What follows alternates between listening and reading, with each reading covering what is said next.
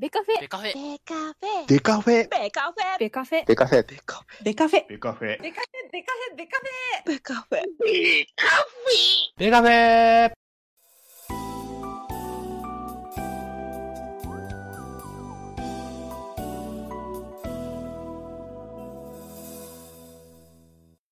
ベースボールトークバラエティポッドキャスト番組、野球トーク、ベースボールカフェキャン中世は各種ポッドキャストで配信中はい、ベースボールカフェキャン中世、佐藤さんをお招きいたしましての後半戦でございます。はい。佐藤佐藤さん、引き続きよろしくお願いいたします。はい、よろしくお願いします。はい。えー、そうしますと、お現在収録しておりますが、12月29日と、あと、残すところ数日となっております。2022年ですけども、2023年、ヤクルトスワローズ、どのような展望をお予想されますか、佐藤さん？えっと、まあまあ、まあね、ファンとしてはえ3連覇と3連覇。うん。日本一奪還してほしいっていうのが、うん。あの、まあ最最大級の、まあもちろんネットの球団もファンも方もそうだと思うんですけどね、え。一番だとは思うんですけども、まあちょっとですね、あの、不安要素も今年はいくつか残ってるかなっていうのが正直なところで、ええ。前半にも話が出てきましたが、ええ。ストッパー問題っていうのが一つ、ええねあります。そして、あの、村上選手が今年、2022年のシーズンが良すぎたので、あそこによって来年どうなるかっていう不安要素ですね。あ、そこの二つがあるなっていうのは個人的には思って。揺り返しですか。そうですね。ですとか、昨年もちょっとチームとしては感じていたことが、あの村上選手がすごすぎたので、えところどころ打線としての線のこう流れを欠く攻撃が見られたり、粘りがちょっとなくなってきたかなみたいなところが不安だったりしたので、えうん。えーそのあたりが来年ど、どこにどう出るかなっていうのがちょっとし正直不安要素だったりはしますね。ああ、そうなんですね。えーっと、一応、ヤクルト打線、はいなんとなく思い浮かぶのが、1番が塩見ですよ。はい。で、2番が、うん、ちょ、あのー、体調さえ良ければ青木が入ることが多いのかな。ですね。うんうんうん。で、3番山田、4番村上、5番が、オスナやサンタナやうん、が、あの辺が入って、あと、そうですね7番ぐらいに中村悠平が入ってのうんうんうん8番の長岡と。そうですね。うん。粘り的な部分、しっかりありそうな印象もあるんですけども、そんなこともないんですね。ああ、まあ、あの、粘り、割と粘りのチームだとは思うんですけど、うん。まあ、こう、チャンスまでは行っても、そこからヒットが1本出ないとかっていうのが、ちょっと後半増えてきてた印象だったんで、そこが心配かなっていう形ではありますけど、まあ、打線としては結構今年の流れをそのままいけるとは思いますね。なるほどね。あー投手陣、先ほどのクローザー問題ですよ。そうですね。ね、えーっと、清水選手もお、お名前もよく出ますけれども、石山選手ももともとクローザーしてた選手じゃないですか。そうですね。あるいは外国人もまた新しい選手取ってくることもあるんでしょうけれども、うんうん今のところどんな、ヤクルトファンの間ではどんな話なんですか？石山選手、清水選手あたりが、まあ、順当にいけばっていう印象、特に石山選手は経験もあるので、ええ。ー最初の方は、今年も石山選手、かなりあの調子良かったので、えー今年の調子でいければ、石山選手をまず持ってくるっていうのが、あの一番安心感はあるかなというふうに、えー思っていたりするんですけど、結構ファンの中では、木澤投手があの、うん意外に合うんじゃないかっていう話も、あのちらほらと聞かれるとこですね。木沢。はいはいはい。木澤投手、うんまあちょっとね、2年目なので、うんえーまだそこのこの状況に、あと彼は若干日によっての調子のばらつきがあるので、へえ、そうですか。そうですね、あの、すごくいい時はいいんですけど、球の散らばり方が悪い時は、あの、フォアボールが連発してしまうので、うん。うんうんうん。まあ、抑え向きといえば抑え向きなんですけど、ええこの辺が抑えとしてまだ、あの、もしかすると、えー任せきれない可能性もちょっとあるので、でもちょっと名前は出てますね。うーん。どうですか？前半でもちょっと話してましたけど、田口の29というのもありましたけども、そうですね、個人的には田田口くんは、投手の抑えもいいんじゃないかと思って、うん。で、まあ、多分彼はまた先発をやりたいっていう希望自体はあると思うんですけど、ああ、そうですか。うん。えー抑えっていうところだとまた新たなこの、なんていうんですかね、魅力っていうのに目覚めてくれて、抑えいいじゃないって思ってくれるのではとちょっと思ったりもするんですよね。貴重な左腕なので、うんあの。チーム、あの、試合の真ん中どころのね、あの、左バッターに対しての田口投手とかっていうのもすごく貴重なので悩みどころになりますね。ああ、えっと、ざっとね、あの、うん投手陣を書き出しているんですけども、結構、あの、主要なゲームで投げた選手たちの名前を。えーリリーフで左腕は田口だけか？えっと、久保投手が後半なんとか、久保投手左腕ですか？あ、そうなん出ですてきたんですけど、うんうんえーまあまだフルシーズンでは戦ってない形なので、うん。で結構今年育ってくれたピッチャーの一人だとは思うんですけど、はい。まだその田口投手の安定感、安心感ってことを考えると、そのうん取って変わるだけの安心感は久保投手にはまだ正直ないので、えー左ピッチャー、田口投手を抑えに回すかすごく悩みどころですね。でもハマる気もします。うん結構見てみたいんですよね。なんせ、高津さんがクローザー出身監督さんですよ。そうですね。ね、えー、どのような采配をするのか非常に楽しみかなというふうに思います。えっと、新入団選手、ドラフトもバッと見たんですけども、まあ、最近は高卒でも1年目、2年目から出てくる選手もいますけども、一応即戦力だけ抜粋してみたんですけども、はい東芝吉村、うんこれピッチャーですよね、即戦力ですよねで。すね。えっと、どのような起用の方法、起用のスタイルになっていくんですかね、吉村選手ね。吉村選手は基本的には、あの先発として1年間ローテ守ってもらえればっていうのが第一、まあ、目標というか第一のこの使い方。になっていくはい。はい、期待してる部分だとは思いますうんけれども、あのーまあ、社会人ナンバーワンと言われてるピッチャーではあるんですけど、ですよね、はい。はい、結構中継ぎ適性も高いっていう話が実は漏れ聞いてくるので、そうですか。えーキャンプからこうオープン戦にかけて先発よりもショートイニングの方が合うってなってくると、うんさっきの話と混ざりますけど、吉村投手のストッパーっていうのが実は、あの、意外にあるんじゃないかっていうのは、ちょっとね、マクガフ投手が抜けた時に思い始めました。おー。えっ、と、2020年、今年は巨人、大勢がクローザーで新人をあそうですね取りました。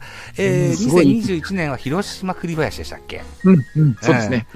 なんですねっていうのでね、えー、ルーキーのクローザーっていうのはトレンドと言っていいかもしれませんよ。そうですねう。んトレンドですし、過去で言うと、うんカープの沢崎さん、確かスパーとかで、うん。1年目からあのバリバリやって新人を取ったような気もしますけど、そうですね。えーこういう、やっぱり、あの、ストッパーっていうポジションは意外に新人からでも、がっちりハマる選手が多いような気がするので、そうですね。えそれも面白いんじゃないかなと思ってはいますね。うん、そうですね。さあ、どのような采配見せてくるのか非常に楽しい。えっと、うんあとは、あれか、うんトライアウトで阪神から小中選手、そうですね。はい。小中選手。取りました。あとは、えー、巨人の沼田選手を、これは育成かな？えー、取りましたね。育成ですね。えー、沼田もまだまだ若いし、うん。うん22かな？で、一軍登板経験もありますんで、うんうんうんえー、うまいこと使っていただけると、また戦力になるのかななんていうふうに思いますよ。そうですね。ここのところ、あの、他球団から、あの、育成で一旦取った選手が、あうんの、シーズン中に上がってきて、中継ぎとか先発とかで、あの、しっかり投げてくれるっていうピッチャーも多いので、うんえーこっちで言うとね、小沢投手あたりもそうなんですけど、あすごく期待したいなと思っていたりしますね。あ、はいはいはいはいはい。小沢選手もそうですね。ううんーん。あと、野手陣の若手なんていかがですか？えっ、と、新しく入ってきた選手。新しく入った選手も含めてですよ。えあー。まあ5年目以内ぐらいの選手で。えっ、とですね、まあ何人もこう、いい、正直言うとスワローズ結構その、戦力、現有戦力で戦おうという姿勢の見える、あのえ、このポストシーズン中、ポストシーズンじゃない、えっ、と、オフシーズンの、えあの、動きな感じはするんですけれども、ええ。ーまあ外野手で言いますと、今年のドラフト2位だった丸山和也選手、ーはい。えーこの選手あたりは、来年、もしかすると青木選手にとって変わる選手になってくるかもなーっていう予感を感じたりはしますね。うん、丸山、丸山選手の評判がいいなってよく聞くんですよね。うん。そうあの今、レフトは青木選手、もしくは山崎幸太郎選手がええ基本守って、えーレギュラーと2番で大体入ってくるんですけど、山崎選手も今年すごく良かったんですよ。あの、うん粘り、それこそ粘りがあるバッティングをして、流れを作ってくれる、凡退しても流れを作るバッティングをしてくれて、うん。守備もあの足を生かしたファインプレーが多かった選手なんですけど、うん。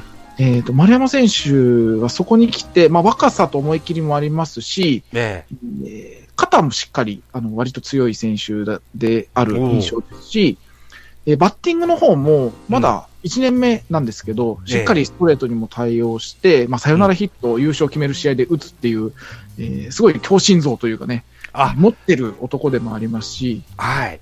はい。あの、日本シリーズでは、あの、セーフティーバントを決めたり、あの、いろんなことが本当できる選手だな、まだ1年目なのにっていう、うん。えーかなり印象に、後半特に、あの、印象に残る活躍をしてきた選手ですね。なるほど。うん。そうか、丸山選手取っちゃうかもしれないですね、レギュラーね、女子としてはね。そうですね。もしかすると、あの、二人とも一気に追い抜いて、うん。しばらくここから先のスワローズの外野の一角をもうガシッと固める年にもしかするとなるかもと期待してますね。えー、すごい楽しみですね。うん、楽しみですね。えー、えっと、2023、先発投手陣ってどのように見られますか？そうですね。まず一つは、あの、奥川投手が早く帰ってきてほしいっていうのが、えーはい前半でも触れましたが、まず、一の希望って感じですね。ええーあとはですね、さっき、うんこちらも話に出た高橋奎二投手が、はいまあ、10勝以上する形で、うんチームの柱となってもらえると非常にありがたい。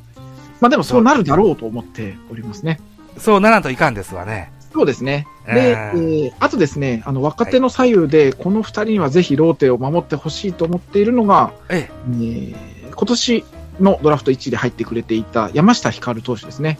ロスコーの日本シリーズでも先発1試合投げてますけど、このピッチャー、ハマるとなかなか打てそうにない、えーかなというピッチャーですね。この方、山下投手と、うんえー金久保優斗投手ですね。はいはいはいはいはい。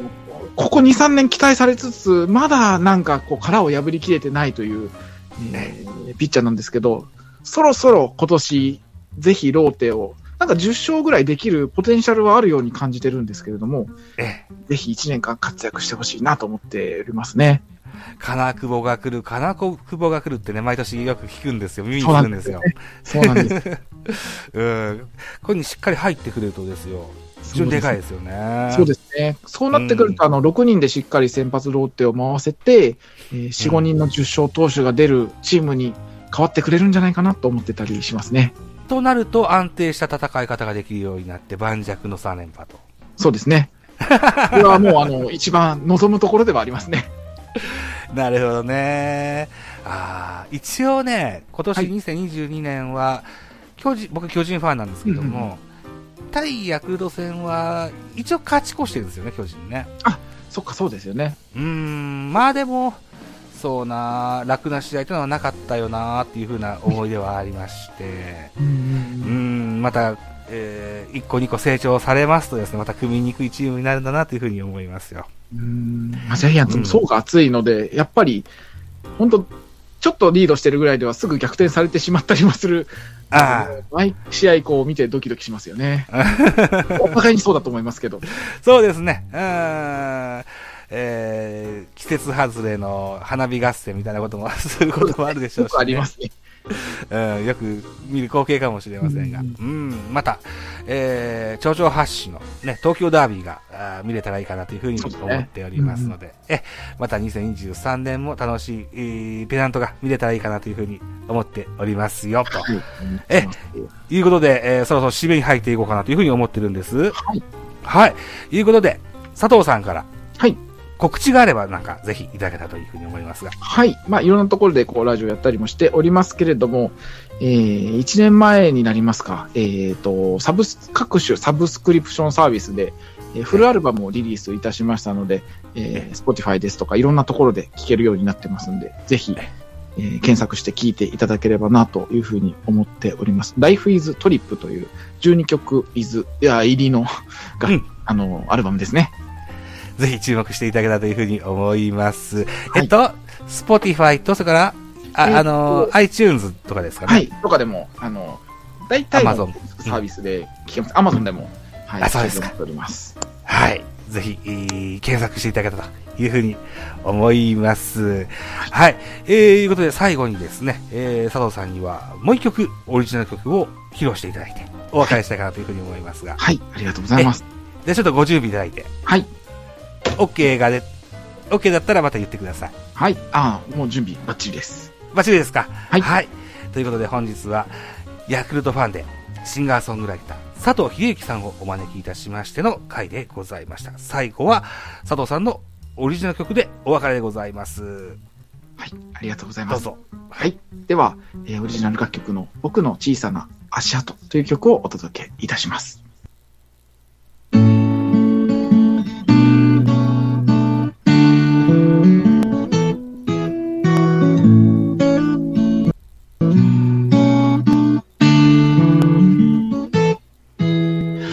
悲しいことなんか山ほどあるよ。それをただ数えても何が変わるわけでもないさ。悲しみが深くなる。霞んでいる島を目を凝らして目指してる。どれだけ叫んだらこの声が届くだろう。無意味なこと、無駄に見えること、僕は諦めたくないんだ。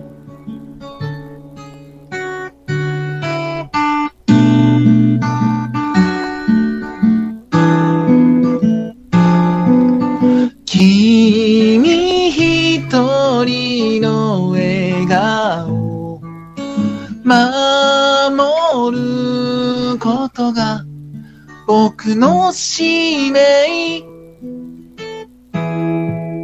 風が吹けば飛んでしまうような小さな生き物だ。それでも消えない思い描きながら小さな足跡を記す。それが僕の生きる証。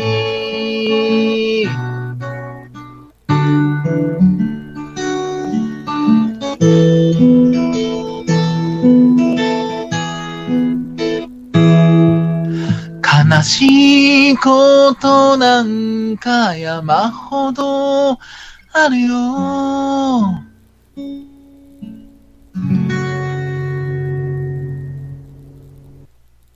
よっ